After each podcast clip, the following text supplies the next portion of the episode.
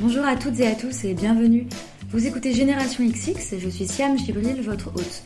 Dans chaque épisode de ce podcast, je rencontre une femme entrepreneur. On parle de son parcours, de sa personnalité et j'espère que cela vous donnera envie d'en savoir plus sur ce qu'elle a fait, mais aussi vous inspirera à mener à bien vos projets et à croire en vos idées. Juste avant de vous livrer l'épisode d'aujourd'hui, je voulais vous parler de développement personnel. On en a un peu parlé avec Axel Tessandier dans le dernier épisode du podcast. Le développement personnel, vous savez, c'est tous ces courants de pensée qui nous aident à mieux nous connaître, à nous sentir mieux.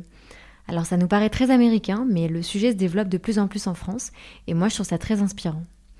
Si ça vous intéresse aussi, je vous conseille vivement d'écouter le podcast Change ma vie. Il est animé par Clotilde Dussoulier, qui est auteure culinaire et créatrice du blog Chocolate and Zucchini. Clotilde, elle a vécu en Californie et c'est là qu'elle a commencé à s'intéresser au développement personnel. Dans son podcast, elle partage les connaissances qu'elle a acquises, ainsi que des conseils et des outils pour l'esprit. Moi, par exemple, j'ai beaucoup aimé les épisodes 2, 13 et 14 sur les émotions, où Clotilde nous explique d'où elles viennent et comment les gérer. Vous verrez, chaque épisode dure une dizaine de minutes, c'est hyper clair, accessible et surtout très positif.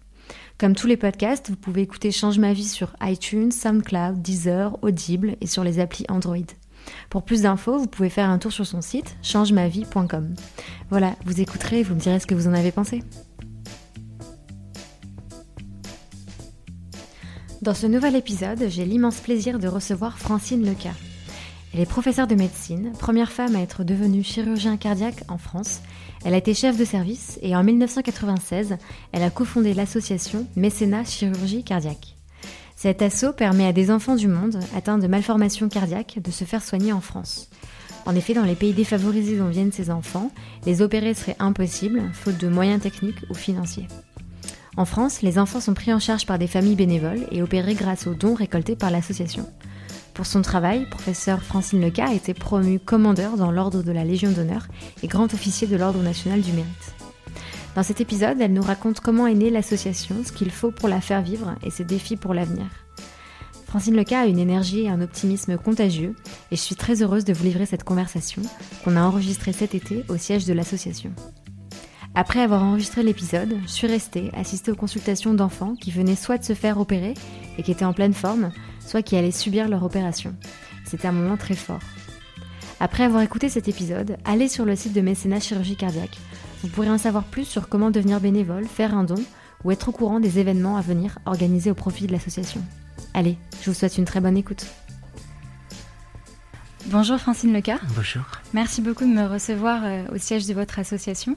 Vous avez enregistré il y a à peu près un an euh, une émission sur France Inter à voix nue. Euh, c'est divisé en cinq épisodes et vous racontez très bien la naissance de votre passion pour la chirurgie, la naissance de l'association Mécénat Chirurgie Cardiaque Enfants du Monde et euh, votre dernière phrase dans le dernier épisode, euh, je l'ai trouvée très jolie. Vous dites euh, Quand je me lève le matin, je vais embrasser le monde.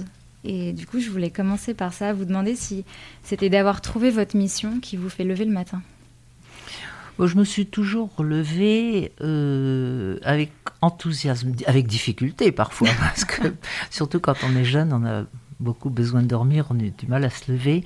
Mais une fois réveillée, euh, je ne me rappelle pas d'un jour où je suis allée travailler en me disant oh là là, quelle barbe d'aller travailler. Donc j'ai toujours eu la chance de me lever avec enthousiasme et avec envie effectivement euh, d'avoir une journée euh, de travail, une journée où j'allais faire ce, que j'avais envie de faire, en l'occurrence soigner. Parce que bien sûr, la chirurgie cardiaque pédiatrique est une spécialité. Il faut faire d'abord des études de médecine, ensuite des études de chirurgien, puis de chirurgien cardiaque, puis de chirurgien cardiaque pédiatrique. Vous savez, on était une époque de grande spécialisation. Mhm. Euh, un orthopédiste, maintenant, il y a celui qui s'occupe de la main, celui qui s'occupe du pied, etc. etc. Bon, c'est notre époque de, de perfectionnement. Mais au départ, c'est quoi? C'est l'envie d'être médecin, c'est-à-dire l'envie de soigner. Il y a bien des façons de soigner. Donc moi, j'ai très vite opté pour la chirurgie, et ensuite très vite pour la chirurgie cardiaque, et ensuite très vite pour la chirurgie cardiaque pédiatrique, parce que j'avais au début de mon internat, j'ai eu des stages qui m'ont permis de voir cette chirurgie et de trouver qu'elle était vraiment formidable. Il y a, beaucoup d'articles aujourd'hui qui parlent de l'envie des jeunes et d'ailleurs de moins jeunes aussi d'avoir un impact, de trouver un sens euh, à sa vie.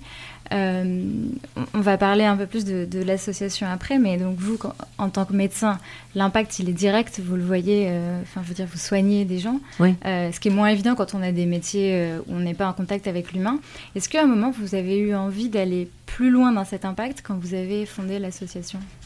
Oui, tout à fait. Oui, tout à fait, puisque l'association, nous l'avons fondée avec euh, mon filleul Patrice Rouanette en 96. Ça fait donc, euh, on disait toujours 20 ans, mais maintenant c'est 21, ans. Oui. Euh, pourquoi? Ben Parce que, comme vous le dites, aller plus loin et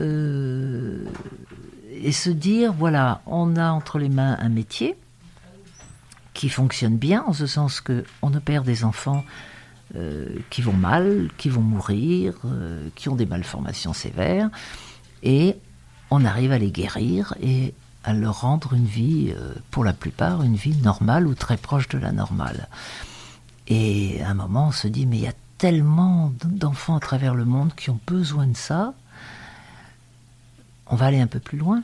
C'est exactement ça et se dire eh bien, comment faire pour que des enfants qui vivent, euh, qui naissent dans des pays où il n'y a pas de ressources et qui vont inéluctablement mourir, comment faire pour essayer de leur tendre la main? Euh, donc la technicité, les possibilités chirurgicales, les possibilités pratiques, on les a largement en France, qui est quand même un pays de cocagne, il faut bien le dire, et je parle au niveau médical, entre autres. Euh, mais il faut un peu d'argent. Voilà. Il faut un peu d'argent parce que les hôpitaux, ça coûte cher, parce que la chirurgie cardiaque est une spécialité dite très coûteuse, c'est mmh. comme ça, c'est sa dénomination. Ça veut dire quoi? Ben, Ça veut dire qu'une journée à l'hôpital, c'est entre 2 et 3 000 euros. Vous voyez, c'est quand même des mm. sommes considérables. Oui, j'avais lu pour une opération d'un enfant, c'est 10 à 12 000 euros, c'est ça? Oui, euh, en fait, c'est beaucoup plus que ça, mais bon, on ne va pas rentrer dans les bah, détails. Mais euh, de toute façon, on va dire les choses comme elles sont, c'est très cher. Mm-hmm. Nous, nous, les Français, si on n'avait pas la sécurité sociale, je peux vous dire qu'il y a beaucoup de Français qui ne pourraient pas être opérés du cœur non plus.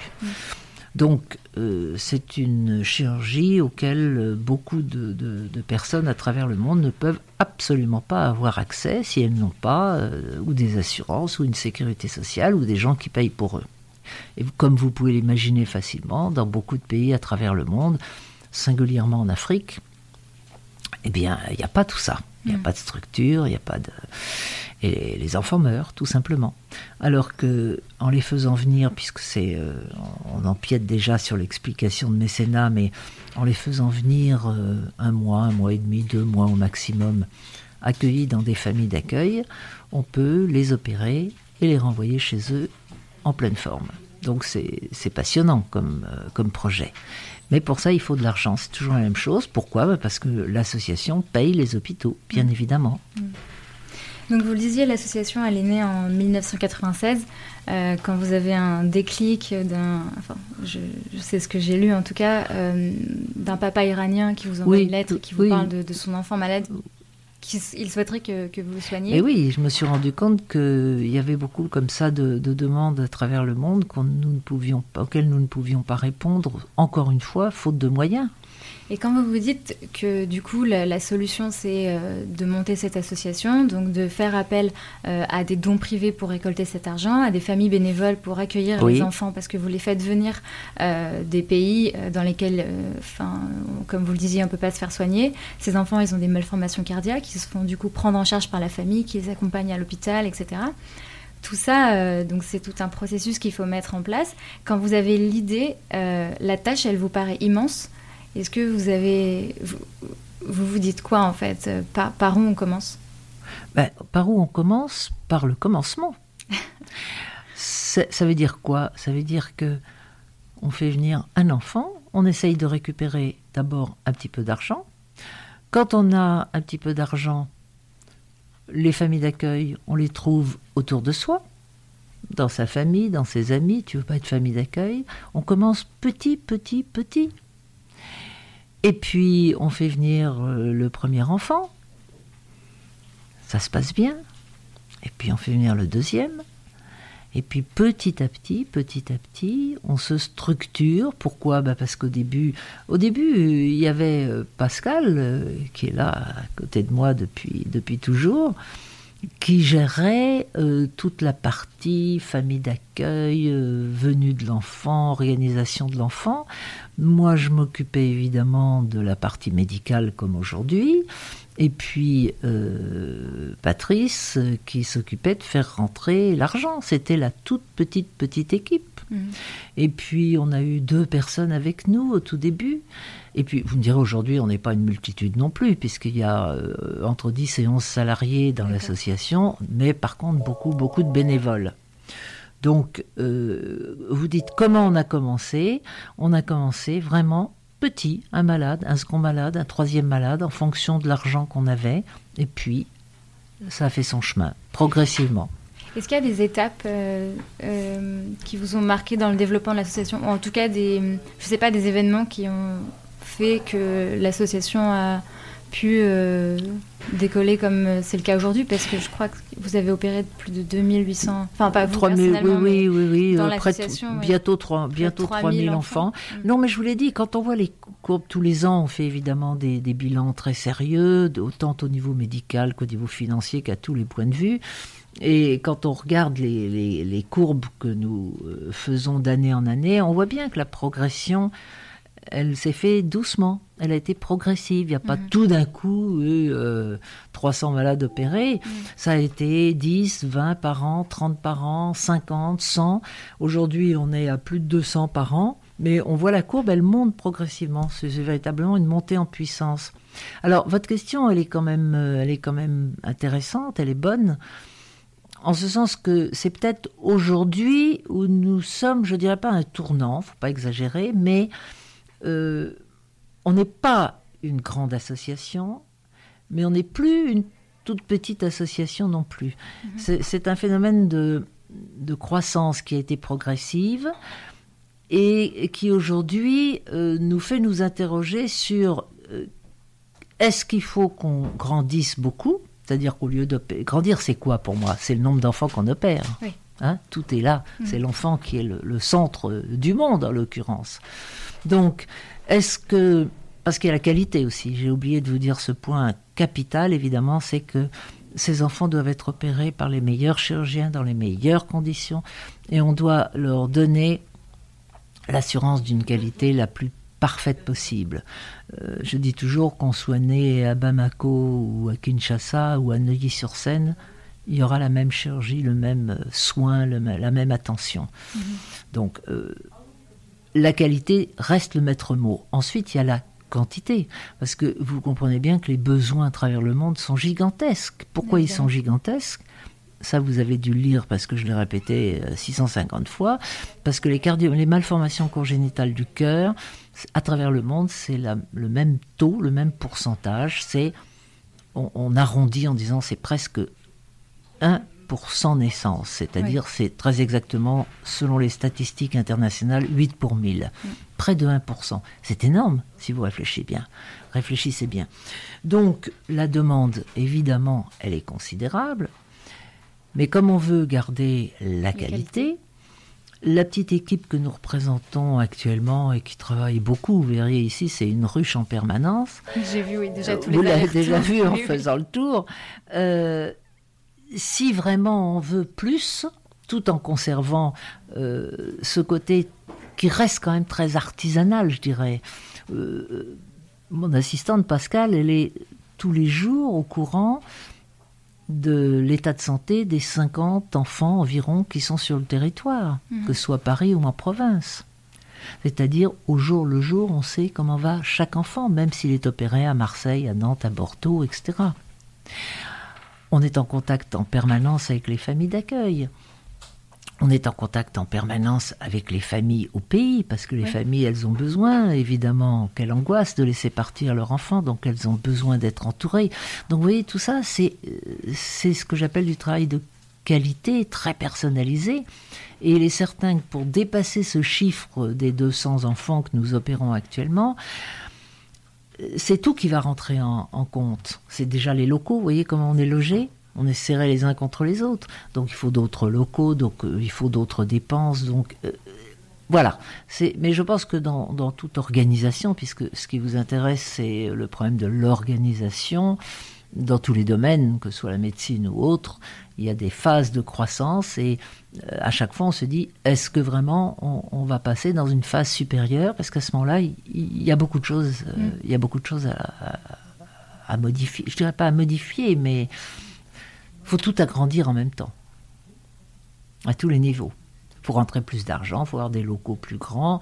Il faut euh, ce que nous pourrons avoir euh, si on passait par exemple aller à 300 malades, j'aurais la possibilité au niveau famille d'accueil parce que la générosité euh, est grande, mhm. grande. Les gens sont très généreux. j'ai découvert ça, c'est, extraordinaire. Et au point de vue possibilité opératoire, il y aurait c'est-à-dire au niveau des hôpitaux et les chirurgiens Oui, hmm. les, hôpitaux peuvent, euh, on peut solliciter plus de places, euh, il y aurait. Donc véritablement, le, point sensible de l'affaire, c'est toute la structure de, récolte d'argent. Parce que vous avez compris que c'est cher tout ça. Oui. Donc il faut de, il faut de l'argent et récolter de l'argent. Euh. Mais c'est marrant parce que votre cause et, l'association, c'est quand même... on dit que c'est évident de récolter de l'argent pour cette association. Mais c'est évident, mais oui, mais vous savez, euh, c'est évident, mais c'est évident. Très naïf comme, question. Ben, non, c'est pas bête, mais euh, c'est évident euh, d'aider les sans, logis. C'est évident de se dire, j'écoutais, on parlait des, des migrants ce matin à la radio, on se dit, mais c'est vrai, en dehors de tout problème politique ou autre, une fois qu'ils sont là, faut faire quelque chose pour eux. C'est évident euh, d'aider, euh, je sais pas, les, petits polios, c'est évident d'aider. C'est-à-dire, mm. euh, toutes les causes, toutes les associations ont leur raison d'être et sont importantes. Les grosses associations, les Médecins du Monde, la Croix-Rouge, enfin, il y en a énormément, il y a énormément d'associations en France elles ont toutes leurs raisons d'être. Et vous recevez, j'imagine, dans votre boîte aux lettres, comme tout le monde, euh, régulièrement des tas de demandes, aidez-le, aidez-nous, donnez-nous. toutes les causes sont, sont valables, toutes les causes sont importantes, et les gens, je le répète, dans l'ensemble, sont, à mon avis, vraiment généreux, mais ils ne peuvent pas non plus donner, donner, donner sans arrêt. Donc, euh, il faut prendre notre place dans la dans la collecte, dans la, demande à la population d'aider, d'aider ceux qui ont besoin d'aide. Alors notre cause, bien sûr, moi je la trouve très belle. Pourquoi? Ben, Elle s'adresse euh, à des enfants, elle s'adresse à des enfants qui ont le cœur malade. Vous imaginez, on va leur réparer le cœur, on va leur rendre un cœur neuf. Mm. Avec un cœur neuf, c'est comme un moteur neuf. Hein. Ils vont pouvoir vivre euh, ensuite aller à l'école et vivre leur vie. Mm. Donc je considère que c'est presque aussi important que de manger. Mais euh, manger, c'est peut-être euh, très important aussi. Oui, oui, même. Oui, la faim dans le monde, si vous réfléchissez, il y, a, il y a beaucoup de raisons de donner. Ce qui est sûr, c'est que il faut donner. Je crois que dans l'ensemble, les, gens le comprennent, le savent. Ils donnent beaucoup, mais euh, bon, c'est pas c'est pas un puissant fond non plus. Donc, il faut toucher les gens, leur expliquer comme, comme je le fais aujourd'hui à votre micro, leur expliquer que ben, c'est un, un, vraiment une vie qu'on sauve, parce qu'on répare le cœur et ensuite euh, la vie peut, peut, continuer et peut reprendre. Euh, ce qui m'a marqué dans, dans les interviews que j'ai vues de vous ou écoutées, euh, c'est votre énergie. du coup, je voulais vous demander d'où elle venait. Oh, ça, je sais pas, hein. chacun a son, son caractère. D'où vient votre si joli sourire Je sais pas, j'aime bien vous écouter. bonne, bonne réponse. Non, c'est une question de caractère. Vous savez déjà, je suis chirurgien. Pour être chirurgien, il faut quand même pas être trop ramolli. c'est un tempérament, oui, c'est ça, c'est un tempérament. Bah oui, chacun, mais chacun a sa place. C'est ça aussi que je trouve bien. Il y a des gens très doux, très paisibles. Moi, je suis un peu une agitée, mais qui, qui, qui eux aussi euh, apportent aux autres. Je crois que ce qui est très très important, et ça je le découvre, euh, je dirais presque tous les jours un peu plus, ce qui donne quand même une grande valeur à la vie, c'est ce qu'on peut faire pour aider les autres, quel que, soit le, quel que soit le domaine. Peu importe, on fait en fonction ses capacités, de son caractère, de son tempérament. Mais euh,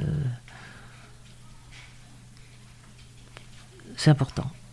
C'est c'est très important. Et on en parlait juste avant, donc on peut euh, aider mécénat chirurgie cardiaque. Alors on peut aller sur le site internet et, et voir comment Mhm. faire, mais c'est bien de le rappeler. Du coup, euh, Ah, mécénat. euh, les gens qui écoutent. Oui, c'est ça. Il faut aller sur le site mécénat-cardiaque.org, euh, cardiaque.org. Et puis euh, bah là, il y a un site très bien fait qui explique tout. On peut aider de mille façons. On peut aider en étant famille d'accueil. Je fais toujours un appel aux familles d'accueil parce que on en a plus de 300, mais il faut renouveler, il faut compléter. C'est une très belle expérience. Les familles d'accueil, c'est des gens. Moi, je les vois en consultation. Là, si vous voulez assister à une consultation, vous allez en voir deux. C'est des gens merveilleux qui, dans l'ensemble, c'est une grosse responsabilité, c'est beaucoup de travail, mais dans l'ensemble, ils sont très heureux de ce qu'ils ont fait. Et garde contact ensuite après, j'imagine. Oui, bien sûr, bien sûr. Donc, euh, qu'est-ce que j'étais en train de vous dire? Oui, c'est Comment on pouvait aider donc en euh, étant comment, famille on- voilà, comment on peut aider? Donc, on peut aider en étant famille d'accueil. On peut bien sûr aider en donnant de l'argent, parce que vous l'avez compris, on a besoin d'argent. On a besoin d'argent. Chaque opération, il faut la payer. Voilà. Bon. Et puis, ils peuvent aider en devenant bénévoles. On a aussi beaucoup, beaucoup de bénévoles. Tous nos, nos événements, nos manifestations, nos, nos travaux ici. euh, Oui, je crois que vous êtes sur le Tour de France en ce euh, moment. oui, en ce moment, oui, on aura une. euh, bah, bah, tiens, je vais faire une annonce. Il y aura une très belle étape, euh, un contre-la-monde à Marseille, euh, avec une équipe mécénat depuis des années, depuis, euh, pfff, je sais pas, 18 ans. Euh, on a eu la grande, grande chance d'être accepté par ASO. ASO, c'est Amaury Sport Organisation. C'est Mhm. la société qui organise euh, le Tour de France. Et euh, nous avons été véritablement très chanceux de pouvoir être acceptés par ASO et de façon pérenne, parce que ça aussi c'est un problème. Quand on a des mécènes, des sponsors, des gens qui nous aident, ce qui est important c'est de pouvoir pérenniser d'année en année. Et donc on est euh, tous les ans sur un contre-la-montre et on a une trentaine de, je sais plus le chiffre exact, de, de cyclistes amateurs qui sont souvent des gens qui sont des gens connus parce Mhm. qu'évidemment ça Oui, ça fait pour la communication bien comme sûr. on dit aujourd'hui c'est important la communication mais avec toujours un, un état d'esprit très chaleureux très amical pas prétentieux et qui vont donc euh, juste avant les coureurs officiels qui vont faire l'étape du contre-la-montre Euh, voilà bon c'est une manifestation parmi beaucoup beaucoup d'autres On arrive sur la fin de l'entretien et je voulais Oui. vous poser deux dernières questions. Oui. La première, savoir ce qui vous inspirait. Ça peut être un, je sais pas, peut-être une lecture que vous avez envie de partager, une musique, un lieu, une personne. Euh, à quel moment maintenant Euh, Au début euh, Quand ça? Parce que ce qui m'inspire, c'est tous les jours. Bah, par exemple, je repense encore à ce matin. Bon, j'habite en dehors de Paris, donc je passe malheureusement, ou heureusement, je ne sais pas, pas mal de temps en voiture. Mhm. Parce qu'il faut venir, j'habite près de Versailles, il faut venir, les embouteillages, etc. Donc la voiture est un lieu euh, où j'écoute d'abord beaucoup les informations, la radio, la musique, où je donne beaucoup de coups de téléphone, mais j'ai le Bluetooth, Oui, je et où j'ai euh, un peu le temps finalement de la réflexion, c'est-à-dire euh, c'est du temps perdu et en même temps c'est un moment de presque de tranquillité où je peux faire et réfléchir à beaucoup de choses. Alors ce qui m'inspire, extrêmement euh, divers et varié. Ce qui m'inspirait, pour prendre l'exemple de ce matin, je suis tombée sur euh, une organisation qui s'occupe des réfugiés, d'un problème euh, considérable, considérable. Mm. Et j'entendais deux, trois personnes qui parlaient et qui expliquaient qu'elles étaient désolées parce que euh, on savait pas où les mettre, ils n'avaient pas d'endroit où se laver, ils étaient, ils étaient paumés, euh, malgré tous les efforts qui sont faits. Et, du coup, j'ai réfléchi à ce problème. Alors, il est, il est très difficile, c'est un problème humain extraordinairement difficile. Y a des problèmes politiques, il y a des problèmes de vie au quotidien, il y a des problèmes de travail, il y a des problèmes. C'est, c'est considérable. Et quand je pense que les politiques doivent. Ils ont un lourd travail, les politiques. Hein, on les critique beaucoup, mais quel travail, quelle responsabilité. Ils ont à régler ce difficile problème vu d'en haut. Mais j'écoutais cette personne qui, elle, euh, cherche pas à savoir si c'est bien, si c'est pas bien. Qu'est-ce qu'elle a, en face d'elle ou de lui euh, Un homme qui a pas dormi, un homme qui, qui, qui est un peu désespéré, qui a mm. quitté son pays, qui a faim, qui Là, on peut pas dire qu'il a froid parce qu'en ce moment il fait chaud, mais vous voyez ce que je veux dire? C'est-à-dire euh, quelqu'un qui a besoin immédiatement, euh, en dehors de toute réflexion euh, d'organisation ou de politique générale, qui a dans l'immédiat le besoin qu'on lui tende la main finalement, qu'on lui tende la main. Je trouve que ça amène tout ça, ça amène beaucoup de beaucoup de réflexion et beaucoup de d'envie de, se dire et de dire autour de soi, euh, on a la chance, on vit bien dans l'ensemble. Je sais que pour certains c'est plus dur bien sûr, mais dans l'ensemble, en France, on vit bien. Il faut quand même beaucoup, beaucoup se pencher vers, euh, vers ceux qui n'ont rien. Alors chacun à son niveau, encore une fois. Cette femme, elle s'occupait de, de ce pauvre gars qui venait de je sais plus où. Euh, nous, ici, on s'occupe d'un enfant cardiaque, le troisième, il s'occupera d'autre chose. Peu importe, on a tous. C'est ça qui m'inspirait ce matin. En disant si tout le monde, tout le monde, les 40 ou les 50 millions de Français, chacun à son échelle, à sa façon, se dit aujourd'hui, je vais essayer de donner un petit coup de main à quelqu'un, en faisant un petit quelque chose. Ça, je crois que ça serait un projet euh, extraordinaire. Voilà, c'était l'inspiration de ce matin. Puis demain, ce sera autre chose, après-demain, autre chose. Ça, change tout ça. Mais c'est la parfaite, euh, c'est la parfaite transition vers la dernière question. Euh, justement, vous le dites, il faudrait que tout le monde agisse à son échelle. Et est-ce vous qui l'avez fait à une, au début une petite échelle, comme vous l'avez dit, puis maintenant à une grande échelle, est-ce que peut-être vous avez envie de partager un conseil ou Quelque chose avec des gens qui auraient envie de monter une association, envie de monter un ah, projet? Ah bah il faut, y aller. Euh, c'est pas un conseil, il faut y aller. Si on a quelque chose, si on il faut avoir la connaissance. Pourquoi mhm. moi j'ai fait ça? Parce que je connais la chirurgie cardiaque de l'enfant, c'est mon métier. Donc c'est mieux de faire dans, les choses qu'on connaît. Hein on les fait mieux. Et puis avoir, euh, tout simplement, avoir envie, mais on en revient à ma dernière phrase en disant qu'est-ce que je peux faire en fonction de ce que je suis, en fonction de ce que je sais, qu'est-ce que je peux faire pour tendre un peu la main à tous ces, humains qui, euh, pour beaucoup, euh, en bavent quand même. Hein. Vous êtes optimiste? Ah oui je, oh bah oui, je suis très optimiste. Mais vous aussi? Oui. Je vois le joli sourire et les yeux rieurs. Vous êtes optimiste. Bien sûr. Merci beaucoup, Francine Leca. C'était un plaisir. Merci. Merci infiniment à Francine Leca pour cette conversation, à Pascal Gray pour l'avoir rendu possible et aux membres de l'association que j'ai rencontrés pour leur accueil. Le site de Mécénat Chirurgie Cardiaque, c'est mécénat-cardiaque.org. Si vous n'avez pas de quoi noter, je partagerai avec vous toutes les infos sur les réseaux sociaux de Génération XX. Merci au podcaster pour le matériel et merci à vous pour votre écoute et votre bienveillance. Le prochain épisode sortira le 18 octobre, ce qui vous laisse un peu de temps pour vous remettre à jour de tous les épisodes. Gardez la pêche et à très vite